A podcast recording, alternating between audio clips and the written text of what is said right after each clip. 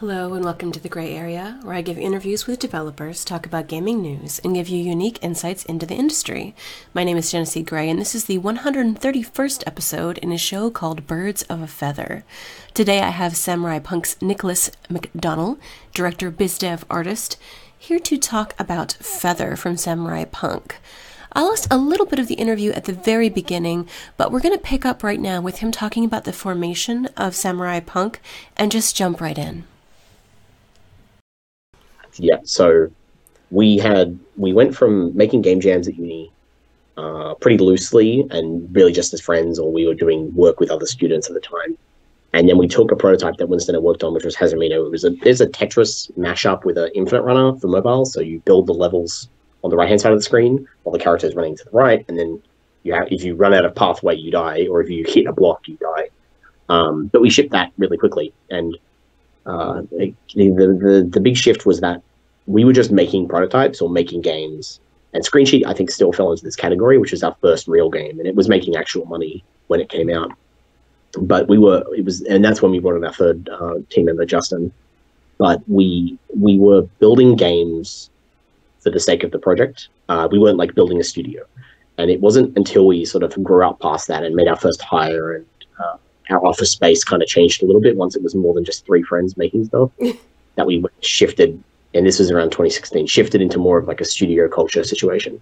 Okay. So it sounds like this was originally like a game jam that just kind of ended up being successful. Uh, yeah. Not the plan, but unexpected side benefit. I mean, Screencheat definitely was as well. Like Screencheat was a prototype made at a game jam. A publisher was interested in it. That encouraged us to keep working on it. So that was we started Screencheat before we shipped Hazamino. Started the studio to ship that mobile game, but then we were like, okay, well, let's just use Samurai Punk as an entity as the legal entity that's going to ship Screencheat now. Uh, and it kind of just grew from there. Wow. I mean, that's one that I didn't, that wasn't on my radar until I began to research. I, I kind of came into the, the Samurai Punk land about American Dream level. And yeah. from there on, Feather. So I did not know about yep. Screencheat until I was doing some research for this. And oh. that looks amazing. I can't believe I missed this. So now, can we blame you for a whole new crop of cheaters with their Maybe, but it's not cheating. in this generation. Right? No, I mean no. It's kind of. it seems like training them the games. I see training. See my air quotes in the air. okay, so now the question: the Samurai Punk mm-hmm. name of the studio. Yeah. How did this come so about? we, we we were using Samurai Punk as a name since we started jamming together. So it was kind of like a. Uh, it was the only trace of like me and Winston working together. We worked with a bunch of other people, but whenever we called out, we were we worked together. We always called the project like presented by or made by Samurai Punk. But the, the name actually started as on the first game Samurai Double X, which was a confusing. It's a game about a blind samurai who sees by sound. Um, and uh, we called ourselves the Samurai Punk Rock Stars. And then we, over time, on making new games, it would like went down to Samurai Punk Rockers, and then we just went Samurai Punks and just cut the S. So uh, eventually, we just shortened the name to the point by the time we were you know actually establishing our like business in australia we were just like well it's good enough name as any. Yeah. um and it, it, seems to have like you know edged out really nicely long term. But it's not like it, we didn't pick the name even really pick it at all. It's it just kind of like was a combination of things that existed and uh, it still seems to have stuck really well and suits the kind of games we make too which is coincidental but really good. It also makes a lovely t-shirt. Yes. Lots of lovely t-shirts Definitely. So I've I've done a little bit of traveling, and one of the places that I really enjoyed was I was outside of Sydney, maybe 30 minutes outside of Sydney, in a place called the Valley, and spent uh-huh. a little time there. And it seemed to me that when I was there, which was several years ago, there was kind of a, an incoming tide of younger people, maybe in their 20s, who'd graduated uni, that had you know degrees or having a really hard time turning that into a career or finding you know something to to do with that. And a section of those people that i knew were game developers game designers people in the industry. And finding you know maybe the inspiration in the melbourne area and australia in general of studios that had made it and and people looking for that. Do you find that there are a lot of i mean maybe people that are in their 20s etc that are looking for you know that studio that they can point at you know triumphantly and say look you've used your degree and you've done it. And and do you encounter people asking that of you? Yeah, hundred um, percent. So I, I mean, I even like I taught at the university that I was bagging on before, um, and there's something like ten thousand students a year graduating uh, in games fields, uh, and I think this is just, you know, compared to the amount of maybe there's a thousand jobs a year available. Yeah. So, Yeah. um, and that that's just in the like I finish my degree, I go get the job, as opposed to what we did, which I guess is finish the degree and start something with no cash, basically, which is nearly impossible. I think if I was doing it now, I don't know what I would do. Um, we were very fortunate at the time, living with parents, you know, small investments from family, like really small, just enough to pay for like one PAX. And then once the game was starting to make money, we paid off those debts and we were, you know, moving on from there. But um, yeah, f- there is a lot of studios out there that act as inspiration, but I also kind of think it's a bad thing in some ways because it, in the same way that like all those big indie hits that appear to have come out of nowhere, are like not great for the industry. Mm. Um, they create this sense that like anyone can do it, and that like you just have to make a great game. Or in the case of like Screencheat was just luck and timing. It was, it, it's a fine game, but I look back on it now, I'm like, yeah, it was definitely luck and timing. um, so because our first mobile game was a complete failure. We made like five hundred dollars, um, and then the but the degrees and having taught there now, they, they do create this this sort of emotional sense that like once we all leave our degree, we're going to be able to either get jobs or the indie scene is so healthy that we're going to be able to start a studio and be fine. Hmm. And that's just like the case. Like I've we've been around for five years now, and since we started and in Melbourne, we, we formed in Melbourne and we're still in Melbourne. We um I've seen so many like friends studios just like rise and fall right next to us, like win studio of the year one year and be gone the next year. Yeah. Uh, so it's it's it doesn't even really matter like if you're super like experienced when you come in like it's just possible for anyone to fail right now um, we've only got by because we've bootstrapped from the start we've never received external investments besides government funding and um, we're able to keep our costs low as we scale sustainably rather than you know working on some huge project you know feather is such a small game and Rumbo First Blood was a really small game. We we did those titles because we wanted to broaden our palette and experience without investing hundreds and hundreds of thousands of dollars into a single project like we did with the American Dream. Um, but we're in the situation where we already have financing now because we have titles that bring in revenue. Hmm. Yeah. Yeah, no, I completely agree. It's a very it's a very tough thing right now, and especially I mean, indie indie games are challenging, but it seems like depending where you are in the world, that can actually be compounded by the locale Oh and yeah, things. in Australia it can get.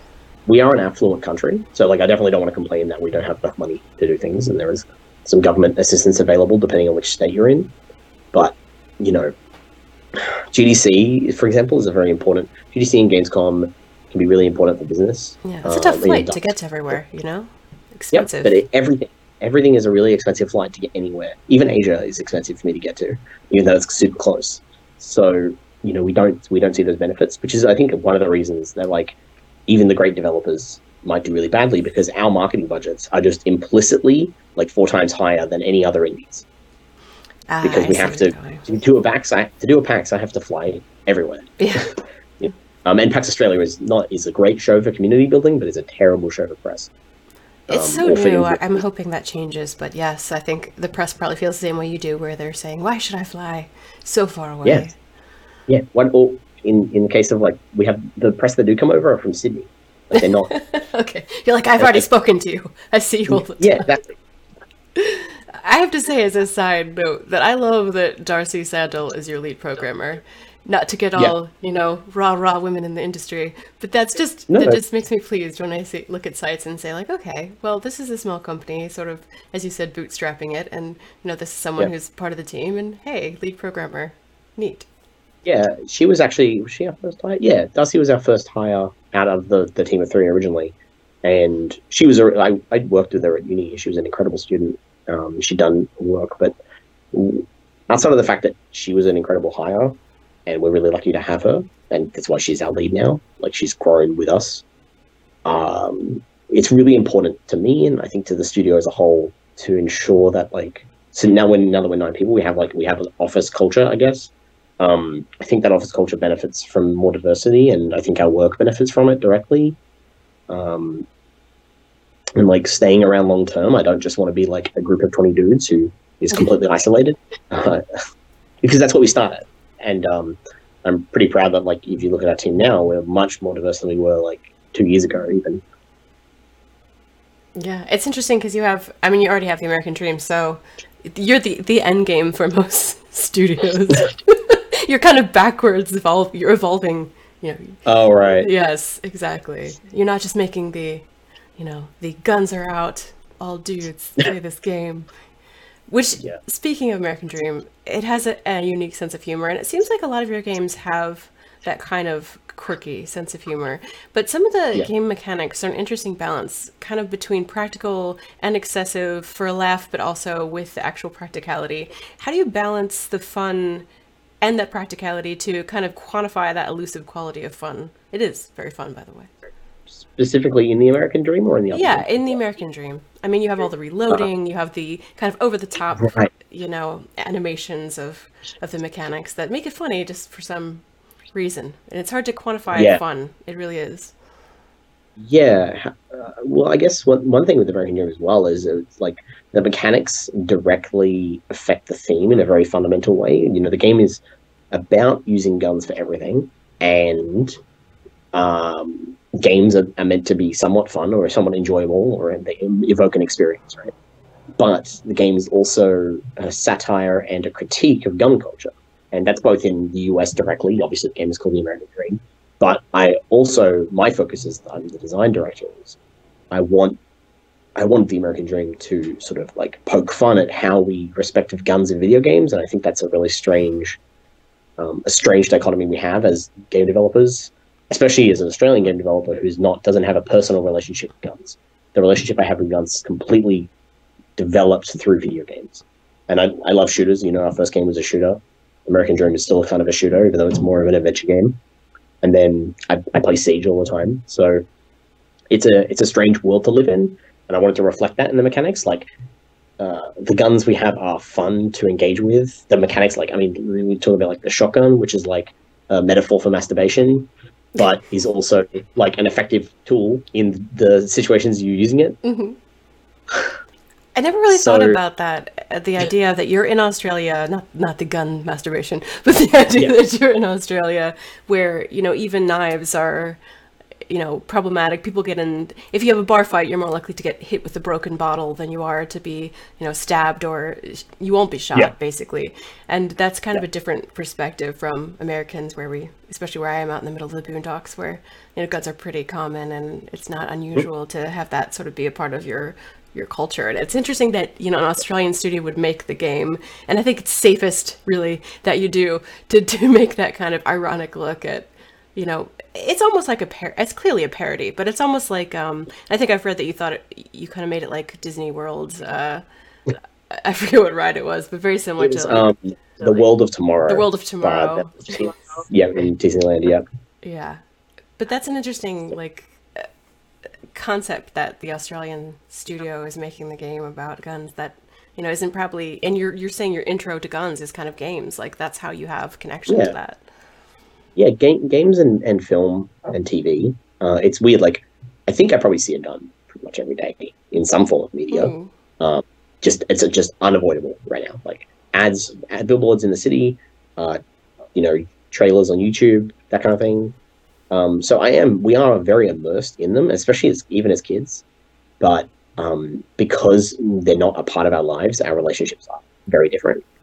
Like, uh, and how respect for them is maybe even lower than say a responsible gun owner. Like, if you own a gun and you're responsible and you've you've trained with it and you use it for hunting or you just use it you keep it locked up at home like your relationship with that gun is actually more correct or even more um, safe than say mine would be because i haven't experienced it directly nor do i um, have the sort of respect for what they can do um, which i think is a problem uh, and we kind of wanted to reflect that mechanically in the game um, so um, yeah i mean sort of to get to your earlier question, like how do we balance those things? Yeah. Um, I don't even know if we effectively did balance those things. I think with the game may be too fun in some sometimes.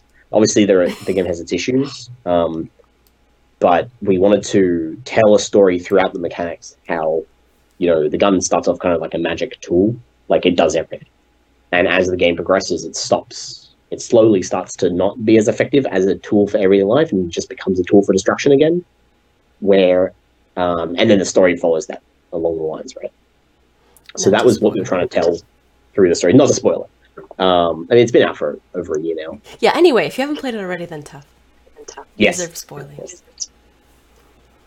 No, but the fact that it's in VR too, it, it just makes a whole new element of you know immersion that that's really interesting. I played the only time I really played it was at PAX. Um, I forget which one it was, but there was a VR setup, and I did play the demo there. I didn't I didn't complete it, so I shouldn't say.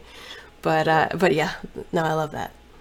All right, so now on to Feather, which you know the Yep. game of the hour. So, would you like to describe Feather other than the me, me reading? It's an ambient flying game where the player takes control of the bird. What, what would you describe it? Yeah. Um, I've so this is a weird game because even when I do like a press interview for it, I don't even like have a, a pitch. It's Feather is like a chill game where you're a bird on a big island having a really nice time. Um, that's that's kind of how I describe it. And there are other birds flying around, and you can interact with them if you want. You can choose not to. Uh, it's a very musically driven experience, so the soundtrack is actually scattered throughout the island. So in order to listen to this, the, the complete soundtrack, you have to explore and find it. Uh, and it's a game about fundamentally about intrinsic reward rather than extrinsic reward. So allowing players to set their own goals and set their own path. How's the reception How's been in the last week? It's been interesting. it's selling okay, uh, not super super great on Steam. So you know if you listen to this and you buy it on Steam, please leave us a review because it does a lot for us. But um, overall, this has been our most emotionally responsive game that we've ever shipped. Like people have written on our Discord like like ten paragraph long responses to how they've been sort of taking the game, Hmm. and they've been positive ending. Um, and people are saying like this has been helping them get through tough periods in their life. Um, they've been like really enjoying just playing it for ten minutes a day just to take a break. Um, and, but then there's also the hyper negativity around the fact that the game has no objectives and plot or story, um, which I was 100% expecting. Um, I intentionally, I don't know if you know much about the history of the game. It started as a prototype called Fruits of a Feather on itch back in um, 2016, uh, which was the same sort of function. It was you're a bird, you fly around a big island. It wasn't as detailed or as well populated or as big Mhm. or as polished in any way. It was just a two week prototype.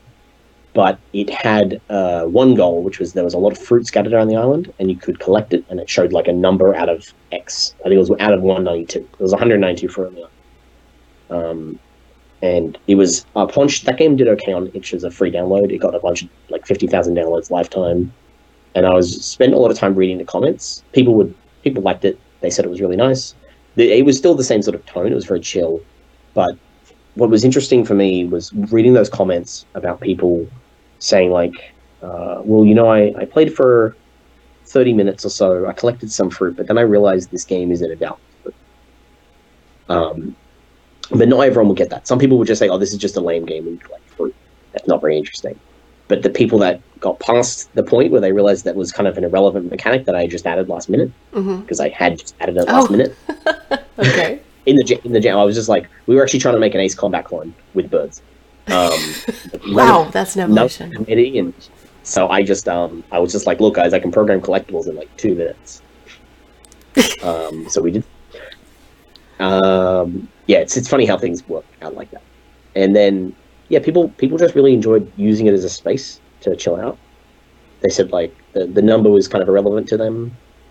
Um, they just found it pleasant Yeah. they felt the controls were nice and being a bird was nice and the sense of freedom and the music was really good because we did have some of the some of the tracks that made it into the final game were in the original prototype Okay. so uh, i thought a lot i mean it's been almost three years since we released that first version and uh, yeah I, I thought a lot about like what would this game look like if i cut all reward mechanisms Hmm. um, and all mm, direct motivational things. So extrinsic goals that the game sets upon you that tells you like you should do this. Can I get a player to get to the point where once they play it, they understand it quicker? They get you know get to that place of peace and find a, a space for themselves to relax or to just have fun with the mechanics. Um, so that's what I focused on trying to get it. Yeah, I, you can clearly sense like inspirations like Abzu or Journey, although, Yeah. like you said, it is basically no goals, enemies, combats, threats, essentially. Yeah. And when I'm when I was playing this, and I, I decided that it would, of course, be best to try a game live in front of everyone for the first time. Always the best. Yeah. And and I played it for a while and began to feel really anxious, like maybe I'm playing it wrong because I'm not finding like an objective or a quest giver or something that's giving me, you know, a step by step progression feeling. And I did spend Yeah. some time in the trees with the fruits, like, and then they would respawn slowly. And I and, and I said, no, no, I can't do this. So I just Yeah. flew around and enjoyed it for a while. And it's it's a really interesting concept that a game almost has to have these traditional, you know, re- reward, you know, challenge systems to feel like familiar and how very disconcerting it is to not feel that and, and in a good way. Yeah. And it's a strange time too for that to launch right now when we're having such uh, an avid discussion in the industry about difficulty in games, along with approachability and accessibility and things like that. And you know, Division Two, Apex Legends, Sekiro, Shadows Die Twice. It's all right now, you know, in in everyone's feed. And, Yeah. and you're hearing people say like, "Oh no!" On one hand, "Oh, I want to play a game because it's fun. I just want to enjoy it." No, I have to have a giant challenge and be better than everyone. There's like this culture clash that's happening at the same time as you're like, play my beautiful bird game. Are you Yeah. getting like? Do you feel like you're a part of that discussion? Do you feel like that is kind of reflecting on people's feedback to you right now? Um, yeah, that's a that's a really good question. Um, I, I yeah, I think it's kind of coincidental. I mean, we launched this game because it just come hot off the heels of GDC and PAX, and we really wanted to just have it done for business reasons. Like, we need to start moving on to some other stuff, and winding down this project is a good thing. Um, and it's it's weird that we launched right after Sekiro. Um, you know, I'm playing that at home. It is quite hard. I guess. Um, They just added easy mode. Did you hear that? oh, no, I didn't know that. Yeah, Um, in uh, response to the still- discussions. Yeah, and I guess yeah, I guess we are part of that conversation. Um, it's it's really a weird one because like we, I mean, I objectively this game has a stance. The game itself has a stance on.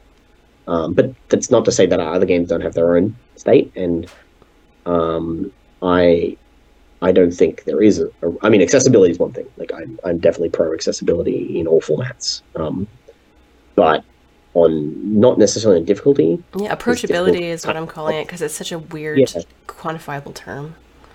Yeah, and it and it kind of comes with the concept of even having goals. So like, so a game can have motivations separate from um, separate from having a reward mechanism. Um, like you know, a game like Sekiro has a story, but it also has reward mechanisms in the fact that like it's got juice and it like feels good to do combat. Like you could have a game that's just running around like shogunate Japan, killing things, and that would be still a very fundamentally similar experience. It just doesn't have the same reward mechanisms overlaid on top, um, or the same you know a plot that you're moving through. Um, and yeah, I think Feather Feather definitely like is moving away from that explicitly. So we have reward mechanisms as well in the game. Fly over a brazier, it lights up. You fly through a cloud, it has a nice effect. If you go through a ring, it plays a song. The, the grass reacts to your presence. Like everything, I've tried to make everything feel as soft and as responsive and as alive as possible. So the game sort of says, like, yes, I know you exist in this world. Oh, Is how I say thank you. Um, when you fly past a crystal, it makes a nice sound. So that that was kind of where I was heading for that game, and um, it, it kind of actually came from a, a talk by the Don't Starve developers. And this is where the, the concepts of extrinsic versus intrinsic reward, where the you know the game says do these ten tasks, and then when you finish, you kind of feel a little hollow because you haven't been able to see beyond those 10 tasks and find out what else there could be. Whereas if you don't state the goals up front to the player, like I could have said, fly through all 12 rings in the Hmm. world, or nine. Yeah. Uh, but I didn't because it means that the player, one, doesn't know when they're finished, which is good. And it also means that the player, um, and so they get a little extra sense of mystery, which is really nice. But they also can choose not to complete that task and they won't feel less of a player they won't feel like less of themselves for doing that Um, but then you know, uh, by having no goals up front at all, like so zero goals, um, you you kind of uh, it it does make it a much more accessible experience, and we have found this game does resonate a lot more than I expected it to. I guess with children and the elderly, um, which is great because I think and like a broader sense of accessibility in terms of uh, cultural accessibility. Um, you know, asking a lot of the player has a lot of mental load puts on you. You know, like our first game Screencheat, our first real game Screencheat, asks so much of the player and expects a lot of you as well in terms of um, existing knowledge. Uh, whereas fundamentally, Feather that can be played by just using the thumbstick, so you can just move the bird with the Mhm. thumbstick. You don't have to use the tricks or anything, and it's still a fine experience like that. Um, and uh, anyone of any age can play it um, and enjoy it, and enjoy it for what it is, which I think is really important. Too. Yeah. No, it has. As you fly faster, I, I get that sense of like excitement of like roller coaster of like you know, ooh, there there's a reward for going through this and going high and flying down and sort of you know understanding I guess the idea of flying and how that feels. And there are several games that are coming out about flying or where you are a bird flying, Yep. and I feel like this is my favorite one because I do get motion sick and I've played a couple of them and had bad reactions where you know it was it was more about that than it was about the experience of playing. So I appreciated being able to at least play this and and feel the excitement of speed, but not the sickness of the motion. so that was Yeah. I enjoyed that. Yeah, one one thing that's interesting that we did is um really dialed back on how simulation-y the game is. Um, I think it might be fundamentally what might make you stick out with those other games because I was trying some other stuff out recently. Um, and it, it mainly comes in from the Blair, the birds sort of it almost has AI, but it attempts to always level itself back out um, and go straight and flat. Uh, and what that means is you kind of always have like a central frame of reference, like so you don't roll the camera up and down much, and it definitely doesn't roll left and right. So even if the bird rolls, the camera is still straight, um, Okay. which obviously is not realistic. Like a bird would freely be able to roll and would freely be able to backflip and dive and do a full flip, but by taking that away, it makes the game like control more accessible. Like again, makes making it easier for larger age groups, but I, I guess it has um, knock-on effects which are beneficial for motion sickness as well. Neat. All right, so you said you had to wrap this up because of business needs, which you know is practical for any game. Yeah. Does that mean you have something upcoming and perhaps something that you want to tease at all? Um, nothing on the, the horizon actually. We He's like, "Give me a break. I just got done." road. Um, yeah, no, I, I'm I am planning on um continuing a little bit of work on this, but it's we had a we have a couple of people on this to get it out for Switch and to get it running on Switch in the first place. So that was one of the things we just had to stop at a certain point. We will be updating it to fix the existing bugs, and I would like to add some content. But the the primary stuff we're working on is some of it's behind closed doors on a new project that's maybe two years off, and then uh, some of it is contract work. Uh, like I said, we, we we grow sustainably, and part of that is taking on client work in order to pay the bills and ensure that the shortfalls. Like this game could have been a failure, but we already had work lined up if it was. Um, so with the, the game being not a complete failure and the contract work already being lined up, my staff will get a nice Christmas bonus. Um, so that's a that's a good situation to be in. Um, but unfortunately, yeah, nothing we can tease right now. Um, we might put Rumbo out on other platforms because it was only part of the Humble Monthly back in January, but we haven't decided. I mean, some some of the stuff just hasn't been decided yet. Um, we might expand on that. We might just ship it as is. Got yeah. Okay, well, so people who are listening know this came out on PC and Nintendo Switch. Do you want to Yeah. share any places that they can find this, other than the obvious doing on Steam search? Yeah, I mean the best the best way to go is just uh, samuraipunk.com is our website. It has our store and it also has direct links to the major platforms you can buy it on. Uh, it's on it's on itch, Discord. It's actually available on our Discord as Oh, a okay. purchase. Yeah, that's a new thing we tried out. Yeah. It's not. How are you finding that? Uh, it's it's as a developer, it's easy to work with, but it's uh, not make moving many units. I see. Yes. Uh, It's it's smaller than itch, and itch is pretty small.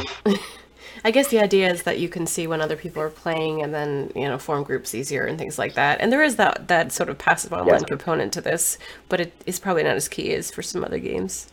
yeah um, I, I like it personally as the like community building exercise we have a fairly active discord and it's been more active now that we launched feather um, the discord is discord.gg slash samurai punk everything is like that Enjoy Um, spelling samurai.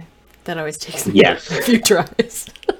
um, but yeah it's, it's a cool it's a cool platform and i hope it grows and i want to see what they're doing with it. It's just got a bunch of discoverability issues. Like right now to join the server to if you want to join the server just to join it or to buy a game you have to type in samurai punk in the join message. But you can't like search for the server or for the game in the the, the like main hub search which is odd.